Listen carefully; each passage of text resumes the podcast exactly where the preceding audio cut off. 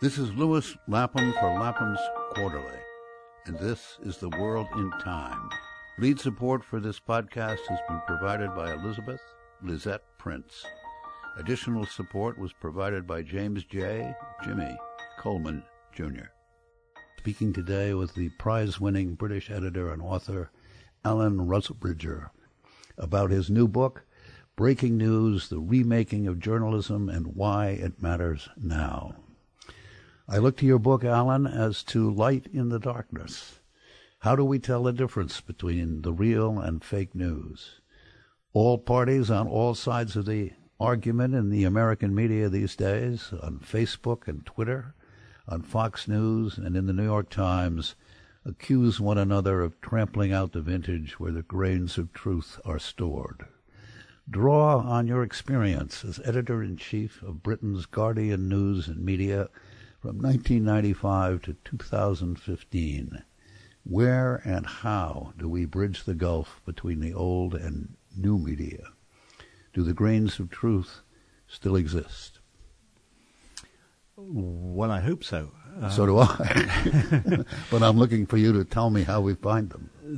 So I think you have to preface everything by saying we're about five minutes into a revolution in communication that's going to last um, uh, the next 200 years. So, the, what I tried to do in this book was to describe a period of tumultuous change in which a society that had been arranged, I'm using a visual metaphor, vertically. So if you had a printing press, you were in some senses above your readers and you would hand down the equivalent of a tablet of stone to them and say, this is the truth and nothing but the truth. They would hand out their money, and they had no way of testing that proposition, really, uh, most of them. Uh, and that put newspapers in an immensely powerful position. And by the way, they could make lots of money as well. And within the space of 10 years, the world, it seems to me, has moved to a horizontal plane in which 4 billion people can now talk to each other uh, and exchange their versions of truth the economic model that supported the people on the in the in the old news business is disappearing, and journalists are working out how they can persuade the public that the role they used to have is still the role that they should have in future. And it's not clear to me whether this is going to be a story that ends happily or sadly, but I thought it was important to try and record that moment. Well, I mean, that moment, it, it, it, your 20 years as editor in chief, 1995, 2015, are extraordinary disruptive mm. change. I mean, and you were you tried many different uh, approaches. I think. I mean, mm. as I read your book, uh, as the editor, faced with the problems of the new technology, faced with the problem of how do we fund um, internet journalism without advertising and and so on. Do, you want to talk about some of the big problems that you addressed as you moved along across those 20 years? Well, think of them as three different categories that are obviously all related. So one of them is technological. So uh, in 1995, we dealt with printers. Um, we had we had moved beyond the age of hot metal, but nevertheless, we were we, we, it was a technology of printing. By 2015, uh, we were in the age of the mobile phone, and we were in the hands of people who uh, had a completely different background. And as editor, it was unlikely that you were going to be in the forefront of understanding any of that. And about the time that you began to understand the internet, somebody would walk into your room and say, "There's now something called Web 2.0, which, which is the social web, uh, and there's this thing called Twitter and this thing called Facebook, and this is going to impact you uh, on you in ways that you can't understand." So that that was the technological story. There was the economic story of watching all your revenues disappear out of the building and trying to do all this extra digital stuff, which was costly to do, uh, while revenues might be down 20, 30% year on year. And the third bit was the editorial bit. So was the job essentially the same? We, the, the age-old job of of verifying things and telling people this is true, that's not true, and and writing articles and, and publishing once a day. How, how was that changed by the fact that the readers could now not only answer back, but in some sense didn't need you. They they, they were they were they had multiple sources of information, which were for most of them was, were, were good enough. Uh, on one level, there were the obvious things that you were now working in video and and graphics and doing what we're now doing, which is talking in audio. So these were new skills. But the biggest one was this question of were the readers still the passive audience and the passive recipients, or was the fact that they could uh, challenge you and talk about everything on different platforms. Was that going to change the the editorial form uh, that you had been used to for 200 years? Well, you you were a you started your career in the 70s as a reporter for a regional newspaper in England, Cambridge. With the skills that you had then, could you be hired today by, by a by, by, let us say the Guardian mm. uh, for its I mean, the Guardian today is is is one of the biggest uh, digital suppliers of news in the world. Mm. Is that not true? Yeah. And and you are uh, responsible for creating that. I mean, shifting the emphasis uh, over your 20 years from print to digital. That fair? Yes. So that is the the future of, of journalism is probably uh, more digital than print. Is that true? Uh, I'm, I'm, overwhelmingly. I, I, you know, I'm, I, I was going to say I fear because I, I like print, but I, but I, I think that's true. Yes. So, in ten or twenty years now, I mean, what it, most of the profit I told being made by the New York Times today is from its digital uh, operation rather than from its print. Is that true? I, I, I, imagine that probably is true, and I know the Guardian. I think this year said that for the first time, the digital revenues had just overtaken the print revenues. So that seems to me inexorable. That's that's just what's that's the pattern of the future. Is there a different way of writing for digital than for print? Well, I think there is in a couple of respects. So one is um, as as we talk, there's a there's a debate going on in the House of Commons about the future of Brexit, and we have a, a really brilliant writer who does a live blog. So he he is uh, he is aggregating material f- from elsewhere. He's commenting on it. He's contextualizing it. He's he's pulling in the quotes. He's saying if you go over to the Spectator or the Telegraph, they're saying this. He's putting in pictures. That's a completely new way of of telling a story, and it's usually the most popular thing on the website each day. So this business of following things in real time through the spine, through the narrative spine of one person pulling multiple sources together, rather than writing a 800 word account. So there are skills like that which are, are new.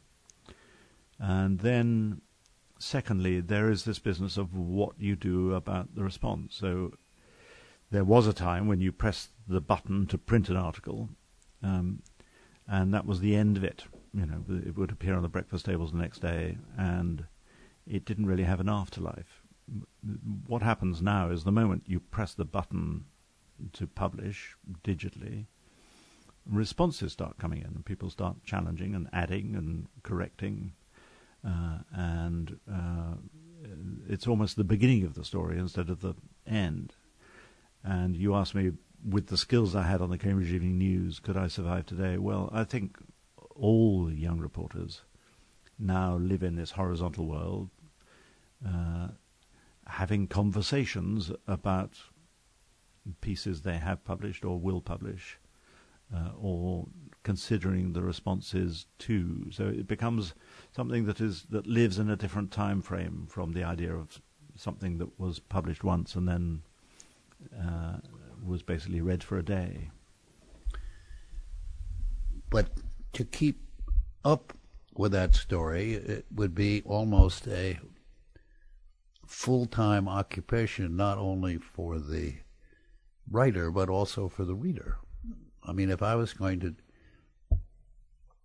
hope to find out what was the news and what was going on in the world as a reader, I mean, would I then be expected to, to follow this this whole series of threads and, and additions and tweets? I mean, I would be able to do nothing else. I mean, it's like yeah. James Joyce uh, once said that um, anybody who really wants to understand his work has to devote his or her entire life to reading and rereading Joyce, and I couldn't bear it. I mean, I mean, I could read his earlier books, but I mean, uh, I, I, I, was unwilling to grant the. Uh, uh,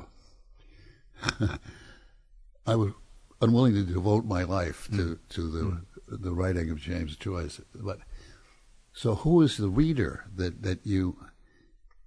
Uh, who is the reader for the uh, that we are trying to reach um, today? I mean, who is that person? I mean, I mean,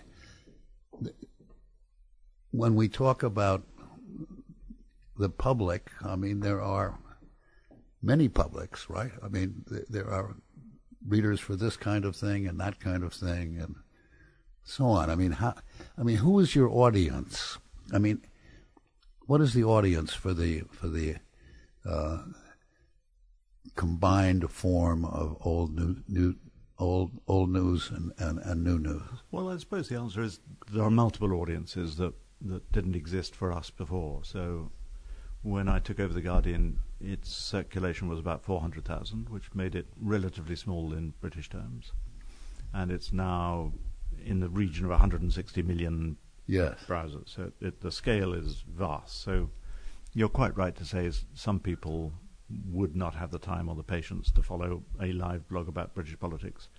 And for them, you would obviously write a summary at the end of the day, and, and a, uh, you know you would do some of the things that we used to do in print. But I was just looking at my phone as you were talking, and not only has our reporter um, blogged numerous times about this extraordinary day that's going on in the British Parliament today, but I'm seeing that nearly 12,000 people have commented on it. So this is, we, we may think these are strange people who should have better things to do with their time. But nevertheless, this is a very engaging thing for people to, to be responding and talking amongst themselves as the news is happening on on the Guardian website. And and and that news, and they're talking among themselves is going up on your website. Yeah, in real time. In real time. So that, that's so that's that 12, there are twelve thousand comments, comments that I could now read. Yeah, and and your point is, how do I? You you could never have how the do I do that? well, I'm as puzzled as you are, but but nevertheless, um, because in an age of metrics, you can now measure everything. Who is reading what? Where do they live? How long are they reading it for?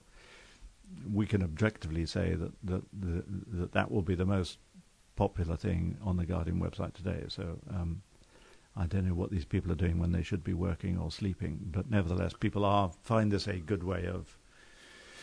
So you have a deci- you have a decision as a publisher or as an editor. Yeah. You say, well, um, it's interesting that people want to do that, but I can't imagine who they are, and I don't want to serve them. Um, and uh, I would rather wait till the end of the day and, and give them a summary. And, and, there's a market for those kinds of websites too. Part part of this is driven by economics. So if you're an editor and you've got hundreds of thousands of people who do want to follow the news on their mobile phones as it's happening, I mean, it is a particularly you know, gripping day in Parliament. It's a very important day, so I'm not surprised that people are following it. And that's going to build your audience to 160 million, and you need that 160 million people in order to be able to go to the advertisers and say, look, we have all these readers, then uh, it's quite, it would be brave to say, well, actually, that may be popular, but we're just going to write a, a, a, thousand words at the end of the day summarizing this because that's the most useful thing, because there will probably be a much smaller audience for that. Are you uh, competing? I mean, you're 150 million readers on, on your international. What do you consider yourself in competition with, say, Facebook or uh, Google? Of this dreadful word, frenemies. Um, um, I mean, th- they are both our friends because they are the most incredible distribution network, and they can amplify your voice and spread the Guardian around the world to a, a, a, an audience that the Guardian could never have imagined it would reach. So there are friends, but there are enemies because they then suck off a vast, very high proportion of the advertising, 70, 80%, they, they will then take. And there's something about, particularly Facebook, of, of, of appearing in a sort of Facebook news feed, which in a way strips the identity out of out of um, away from the news publisher. So you become a series of individual pieces of content, horrible word, um, uh, without the context of what the Guardian is or right. stands for. In other words, so how do you make money with this? I mean, you have what I think in your book you call reach. Mm. But does reach bring with it revenue? Well, that's the aim. Um, and in a sense, uh, two minutes into the revolution, it's too early to say. But but there's no. I was going to say there's no revenue without reach. That's not quite true. But in a world in which advertising is worth pennies rather than pounds, you don't need to be hugely talented at maths to know that you have to have a much yeah. bigger audience in order to have any chance of of um, of sustaining it partly through advertising. Have you solved that problem yet? I mean, I mean has the Guardian solved that problem, or is well, the Guardian still? I mean, I know at one point with with the Guardian, it was making money. Is mm-hmm. is that still true? No, it's, it's losing money, and um, it, although it says, uh, I mean, I I now read because I'm no longer there, but they say they're going to break even this year, oh. and they have an amazing endowment. They have a billion uh, dollars, more than a billion dollars in the bank, but the the thing that we started uh, around about 2014 was going to the readers and saying, look, there are two ways that we can imagine you paying for The Guardian.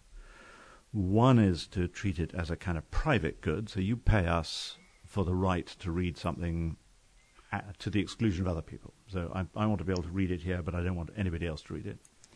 Or we can ask you pay, to pay for it in order for it to be available to everybody in the world. And Guardian readers were very unkeen on the first model and very keen on the second model. It's essentially a philanthropy model. So they say right accurate, truthful news is so important to, to government and law and science and a good society. We are prepared to finance The Guardian, not so that we can read it privately, but as a public good. And that seems to me a, a rather amazing thing for a group of readers to decide. And there's a million of them now doing that. It occurs to me that, that, that, that is the possible future model for what you call uh, civic minded journalism. In other words, I mean, we have now Amazon backing the Washington Post, mm-hmm. and I forget who is now backing uh, the, the, paper in Boston, another. Billionaire, and, we just have somebody in in uh, California buying mm-hmm. Time magazine. I mean, maybe is that a model similar to the BBC? Well, I think I mean the idea of, of billionaires owning newspapers. I suppose that's not a new idea, um, and you know, um, Bezos seems to me a rather better billionaire than Conrad Black or or um, Rupert Murdoch, uh, because he seems not to want to use the the post for for influence. BBC is is really a form of taxation uh, for a public good. Uh, that seems to me a, a great model um, for for providing really great journalism. There's a sort of foundation model in which foundations, um, I mean, we took a lot of money from Bill Gates to cover Africa, which we wouldn't have been able to do uh, had Bill and Melinda not given us some money. And then there's the readers, um, which is so I think we're moving away from. I think we at least have to consider the possibility that that the old model may not work. This accidental gluing together of advertising and news, Yeah. which you know there's no reason why they particularly belong together, and they're they're subtly floating apart. If that's true, and if society still needs accurate news and people who can say that's true, that's not true, then we have to think about really news as a public service, like an ambulance service or a police service, and how we finance that is a question we ought to start discussing. But wasn't that the way that the Manchester Guardian originally was set up? Uh, not exactly. I mean, it was set up uh, at a time, you know, in the Industrial Revolution when uh, advertising, um, you know, very profitable mill owners would, would advertise in the Manchester Guardian, and and uh, and that that was a much more significant source of revenue than the readers themselves. Um, but if that advertising is going, I mean, the, the, extraordinary thing about the Manchester Guardian was the Scott family in 1936 saying, instead of becoming billionaires ourselves, we're going to put it into a trust so that no one can ever influence it. It's never going to be very profitable. If it does make profits, we'll plough the money back into the business. I think that is an interesting model for the future. It's basically saying we put the mission of journalism before the profits. We may never make profits, uh, and that may be true in the future, that, that journalism will never make profits. Um, certainly not on the scale that it, it used to. Well, it, it's it's the model on which I have set up my own magazine, a, uh, Lapham's Quarterly, which is a, a, quarterly. It's history, but I mean it's it's a foundation that happens to have a magazine. It's not a magazine that mm. is backed by a foundation, but the the uh, but then that brings up the question: in the future, is it, are you going to have one uh, kind of news information for the rich and another for the poor. I mean, because one way or another, if you want to have uh, uh, the kind of journalism that you produce and believe in, uh, that costs money. Yes, I, well, I mean, I suppose the the Guardian model is a model that makes news universally available. Yes, I know that, and, and the BBC too. Yes, I know that. So there is the the, problem with commercial paywalls, um, and uh, you know I'm not ideologically against them, but but we have to accept that this is the problem. That, that that's that's what you're describing. If if you're the two percent of Americans who buy the New York Times, then that leaves 98% of Americans who don't buy the New York Times. Yeah. And, and they have to make do with whatever information. Some of, some of it may be perfectly adequate. Some of it will undoubtedly be true. Sometimes maliciously un- untrue and maliciously untrue. And I think we see that we're beginning to see where that leads in societies. If if if if populists and people with simple messages and untrue messages can flood the zone, while journalism says, well, look, we're going to sit over there and in this zone over here, then you can begin to see electorally, not just in America, where that leads. Has there been a falling off of, you know, in in the public at large, or as far as we can tell from questions and polls, a falling off of uh, trust in journalists or in journalism as a profession or as a, a uh, uh, an art form? The the broad picture is yes. Uh, there's a company called Edelman that publishes a what they call an annual trust barometer, and this year they said that the media were the least trusted institution of all. And I mean, there there are there are little counter indications. So I think papers like the New York Times and the Washington Post that have done well on the on the Trump story have won the respect of their readers and and revenues from their readers. So there are individual newspapers that uh, uh that are bucking the trend, but in general, people don't trust journalists. Um, right, and that's pretty much always been true, right? It's always been true, but it's never been as bad as today. And that's that's sort of it's interesting to ask why, because you might think in an age in which we might all accept that there's a certain amount of information chaos, well, not a certain amount. There's there's a flood of information chaos in the world that people would want to retreat to the safety of journalism, but but there is something about that old vertical world that people don't trust, and I I think it's I think journalists ought to think harder about why that is.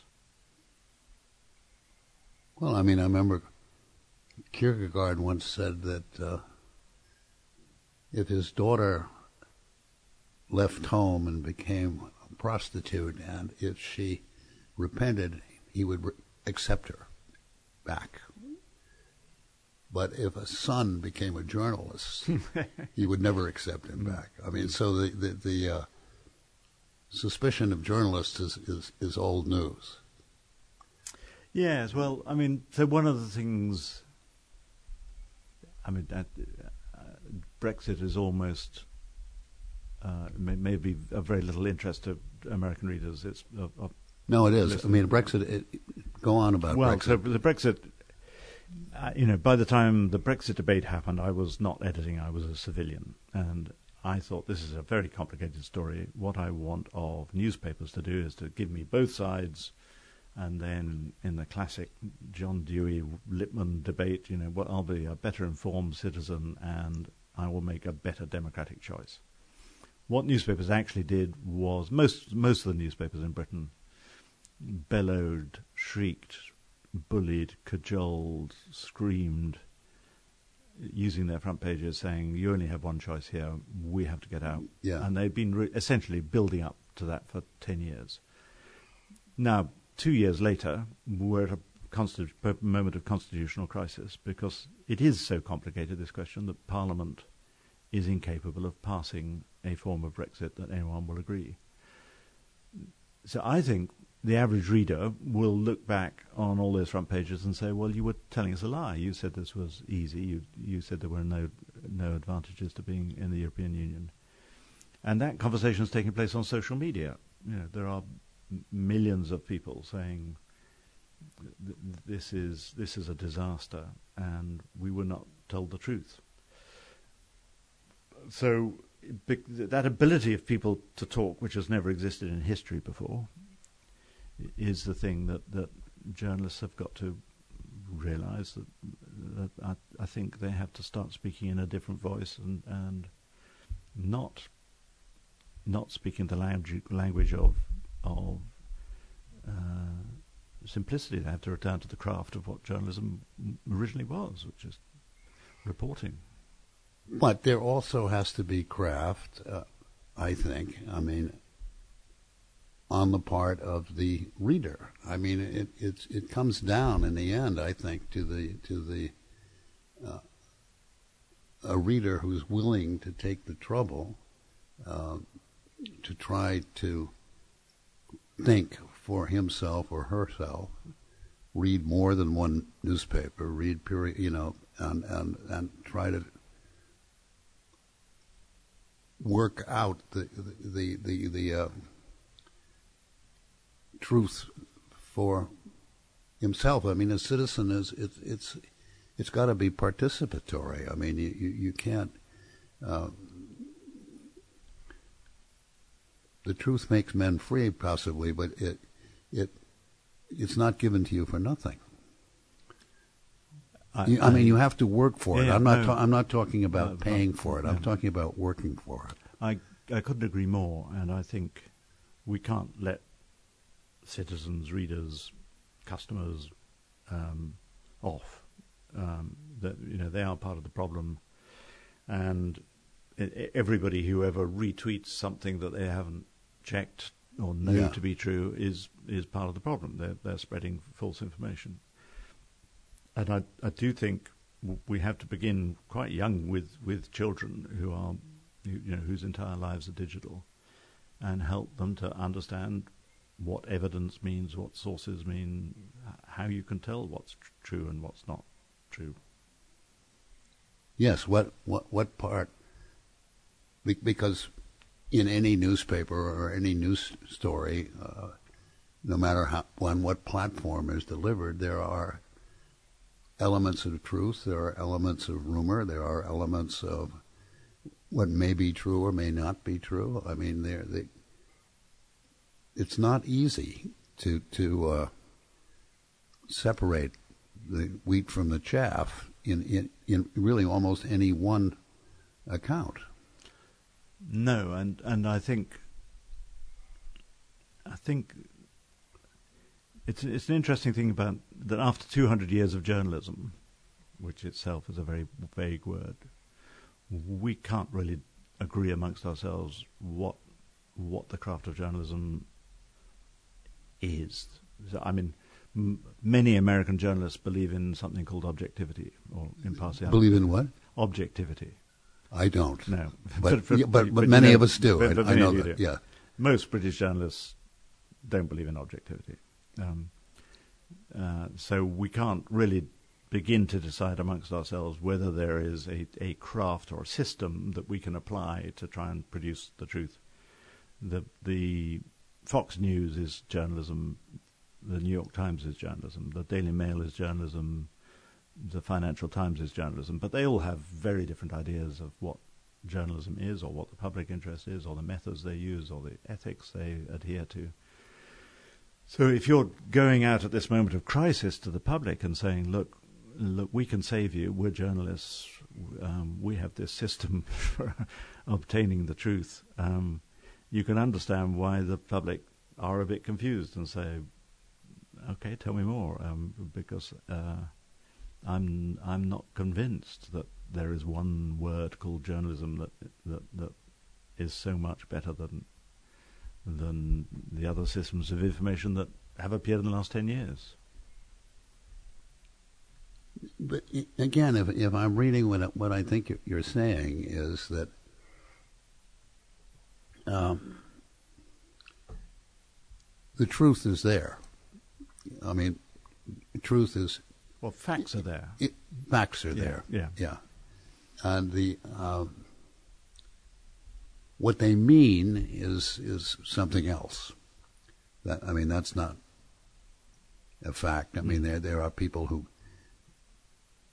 can write more intelligently along those lines than others. I mean, I'd rather read the columnists in the Guardian than I would in Fox News because I they make more sense to me. But that, but what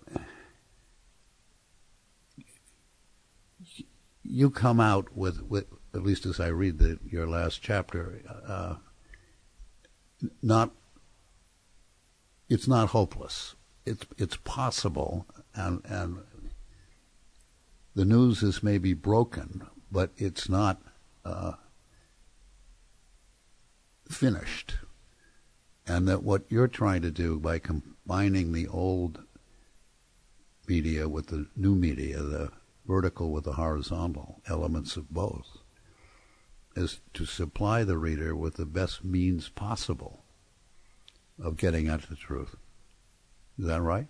Yes, I, I, I think, I suppose what I'm I'm trying to do is to encourage journalists to think that there are new ways of getting at Yeah. the truth, um, and um, it would have been an easy book to write to say journalism is great, social media is awful, and um, you know that's partly true, but it's not completely true. And one of the things I like about social media is that I find people negotiating negotiating their way to truth through conversation. So they, they you you typically find on Twitter somebody not saying here is something trust me because I'm me or because I work for this paper. It's it's usually here is something and here is the link that proves it or here's a screenshot.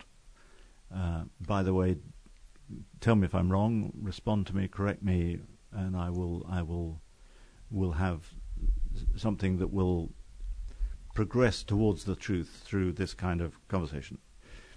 That seems to me a, a good way of building trust in a world in which, if you simply hand down your printed newspaper with your big Brexit headline, people are not going to trust that any longer. But, but do you make any selection as to which uh, of the posts and comments and tweets come in appear, or, or do they? Yeah, do they I, all appear? No, well, I I follow too many people, but I I follow people I respect. Yes, so okay. Follow, yeah, so I've, yeah. but quite a lot of them are not journalists. Quite a you know there are.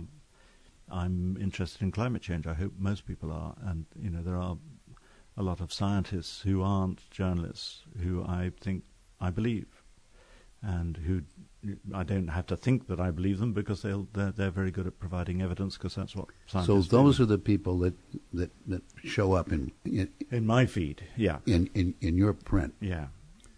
Well, that's I I used to do the same thing as as the the editor of Harper's Magazine. I would get letters from readers, mm. and the the ones that I found seriously engaging the question, I would answer. Mm. Uh, the ones that were from, you know, crazy denunciations, you know, we would, you know, accusing me of being a commie or whatever, I, I wouldn't bother with it. So uh, you make that same kind of decision. Yeah, it's really easy. You can just block them. Uh, you can, yeah. if somebody is is um, rude to you or you think they're ignorant, you just you you filter them out of your out of your life. Um, I mean, you know, of course there are people who just follow hate-filled people, and yeah. and there are people who just follow neo Nazis and racists, and and so, I mean, social media is just human life. There are good people and bad people, uh, but I think two minutes into this revolution, we should we should think about what it's doing that's good as opposed to just saying, "Oh, these these people are stupid." No, that's so all is not lost. no, I, I, think I think it's uh, I think it's an incredibly interesting time to be a journalist. I mean, it's it's it's insecure. Um, you know, I mean, it's there are terrible, terrible problems to solve, and you have to be very dedicated to be a journalist, but what an amazing time to to to to be able to sit down and rethink these gigantic sort of questions, some of them almost philosophical questions that we've been talking about this afternoon. Well,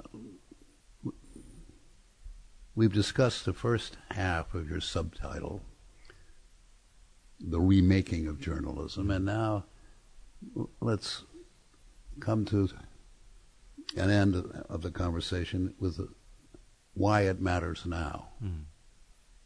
Why does it matter now? Well, um, maybe we have Donald Trump to thank partly for this, but not yeah. just him. I, th- I think. I think as news news organizations die and as presidents lie, um, people realize that without an agreed basis of facts, societies just can't work. Um, and so th- there, um, and w- and we're nearer to that point than at any point in, I think, in the last 200 years, um, where I mean, this again comes through in, in opinion polls now. At least half people now say they can't tell what's true and what's not true, and and two thirds of people say I, I can't tell what's a good source and what's a bad source. So we're in danger of of living in a world in which um, we've got no idea what's true. Um, but I think that you know that's the depressing bit.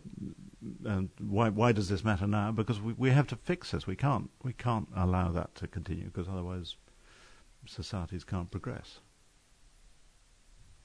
But it's a matter of education, isn't it? I mean, it's, it's as well edu- educating the the uh, the public. I mean, uh,